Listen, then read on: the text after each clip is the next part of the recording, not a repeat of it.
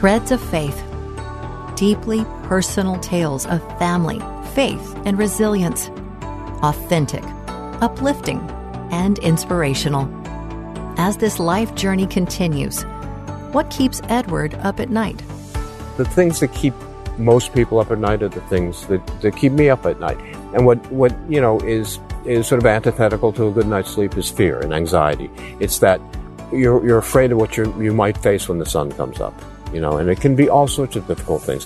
So I, there's a few things I, I do for myself um, that, you know, I didn't come up with any of it. It's just people I know who I think, you know, you see a person sometimes and, you know, they're just so full of, of energy, of hope. They, they look like they, they, you know, can handle almost anything. And you're going to say, I want to be like that person. That person doesn't have their fears, you know, keeping them up at night and chewing on the pillow until dawn. So um, one of the things I've learned is to always look forward um, and see who's going to be there in the future with you. Because you're not going into the future all by yourself. You know, there may be a big problem that you're facing the next day, month, year, whatever. But visualize the friends and family and colleagues and neighbors and members of your community. Visualize them beckoning you to come up into the future where they can help you, because I've never solved a problem by myself in my life. Nothing serious. I always needed other people to help me. So if you can visualize the, the, the people that God has sent into your life to help you at moments like this, you know, it will, it, it will make some of that fear, if not all that fear, go away completely. And, you know, in thinking about that and being future facing, it's also important and allowable to look in the, into the past, not to beat yourself up. You know, you know, you know, the past consists of half the past for me and for a lot of people is guilt. Like you look back into the past and you go, I should have done this, I should have done that. You know, but when I look into the past from a perspective of hope, I look at where I was able to solve problems or, or had the people to, and it's the same sort of vision of the future. It's the vision of the past where you see how God, you know, helped you carry that burden. And he usually helped you by sending people to help you, you know, and you look back on all the support and how you got through it all. And, and that, that is like proof of the fact that God doesn't necessarily give you more than he, you can handle. But if he does, he gives you the people to help you handle it, you know, and he helps you handle it. And then the third thing I try to do, and this is the hardest, is to decide who I am at that moment in time with my fear and my hope and my dreams and my prayers and my reservations and all those conflicting feelings that, you know, swirl up inside of you, especially, you know, when you're lying down to go to sleep at night and your, your mind is susceptible to all of those influences. Who am I today? Who am I in this moment? And I realize I'm a child of God. I have been given gifts of friendship and family and support, you know, and I am someone who wants to move forward with a, with a purpose that, that God has given me. In my case, it's the work that I'm blessed and fortunate to do at Guideposts and the way the organization reaches out and helps people. And so at that moment, I know that I, that I have a purpose and a mission in life. And, and, and that as long as I stay in that moment, I can move forward and I can overcome my fear and I can, I can rely on the courage that faith and love gives me.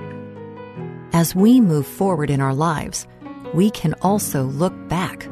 And even though, for some of us, our past is riddled with guilt, that past can also help give us direction, as it did for Edward.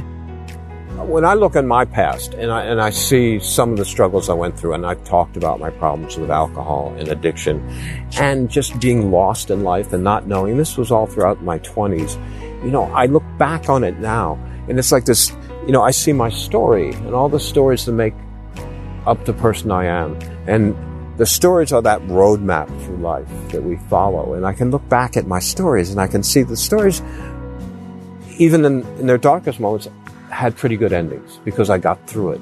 I had, I had support. I had the support of my faith and my, my family and my friends and my community. And, you know, that should give you hope. It gives me hope, at least. And guilt is, you know, it is the, the ultimate form of beating yourself up. Um, it is just, and we do it, I think we, we do it because we're afraid to think of ourselves as being free from that guilt, because that guilt defines us in our minds. It's, you know, what, what we're defined by is these mistakes that we've made. But we all make mistakes.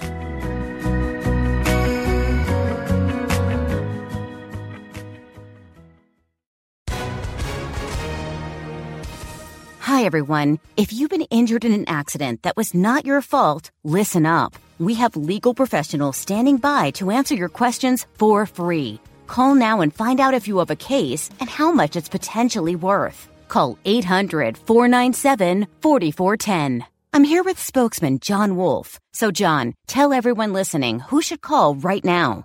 Well, Maria, first off, thank you for having me here. It's always nice to answer the listeners' questions. Now, as far as who should call in, anyone who's been injured in an accident and think you deserve compensation, give us a call right now. eight hundred, four nine seven, four four one zero. You'll find out if you have a case and how much it's potentially worth. Thanks, John. You heard it, folks. Take advantage of this opportunity and call now. eight hundred, four nine seven, four four one zero. Advertisement sponsored by Legal Help Center. May not be available in all states. You can't go through life without, at least I can't, without blundering through it, because I'm constantly making mistakes. If, if you know, and guilt is a complete waste of spiritual energy. And guilt is just, I mean, it's this gravitational pull that drags you back into the past, you know, reminds you of your failings and reminds you of your mistakes. And it wants to trap you there. It wants to trap me there. And because it's an easy way not to go on. It's, it can, it's, it's like concrete. You know, it anchors you in, in a place where you, you don't want to be anymore. But yet sometimes that seems easier. And it's, it's so easy, you know, to judge yourself.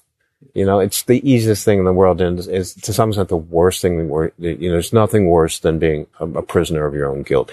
It's, guilt is the most self-inflicted pain we can visit on ourselves. And yet we do it all the time. You know, God doesn't want us to feel guilty. I don't think that that is what his intention is. He wants us to feel uplifted and hopeful. But, you know, there's a part of us as human beings that, that wants to hold ourselves accountable, right? So, and I am accountable, but it doesn't mean that, that I'm, I'm condemnable. And, and, you know, self-condemnation is, is something I think most people with a conscience, you know, suffer from. Um, but it's also something that you can't let, uh, hold you back. Condemnation, guilt, it all goes away when we accept that God loves us and forgives us for all the wrongs we've done. It's a moment of growth when that truth is revealed to us. And Edward has had plenty of growing moments. I always say that I never really grew when I was happy. Um, I enjoyed my life when I'm happy, but it's in, in those moments of, of, I wouldn't say despair, but but certainly in moments of pain that that growth came. Growth is painful, no matter how you look at it. It's it's going to be painful.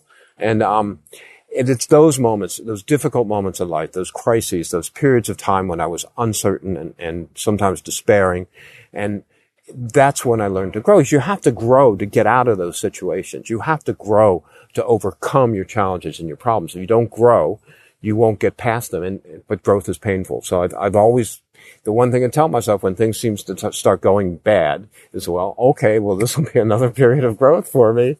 Um, it, it's it's so true. Um, one of the things I've I've done in recent years is I've become a real inveterate hiker. I have a little place up in the Berkshires of Western Massachusetts, and my, my dog Gracie and I, and before that Millie, uh, and before that Marty, um, I, we would go out in the woods. I find nature to be so liberating. Like, it's hard for me to feel guilty in the woods, even if I'm way up, you know, on a mountainside, hours away from the work I'm supposed to be doing. You know, uh, somehow there's, there's liberation in nature, because it, it just, it reminds you that, you know, you're part of this big, incredible, you know, God-created world. How can you, you know, it's almost I'm ashamed to feel guilty. How can I feel guilty out here? But um, it's true. I don't. I feel like, yes, you know, this is telling me, you know, that I am connected to a much larger web of life and on the earth and in the universe. And, and my, you know, my little failings are not the biggest things that are happening in the universe at that moment. And so, Edward's journey of overcoming pain and guilt by the love of God has made him stronger. And your overcomings make you stronger too. They make you a stronger person, a stronger citizen of your community, a stronger friend, and a stronger family member. In our next episode, Edward will go deep into a recent family event. And I've got to warn you, it's going to be a tough subject. But as always, we'll learn the power of a resilience that overcomes. Until then, keep weaving your own beautiful bonds of love and threads of faith.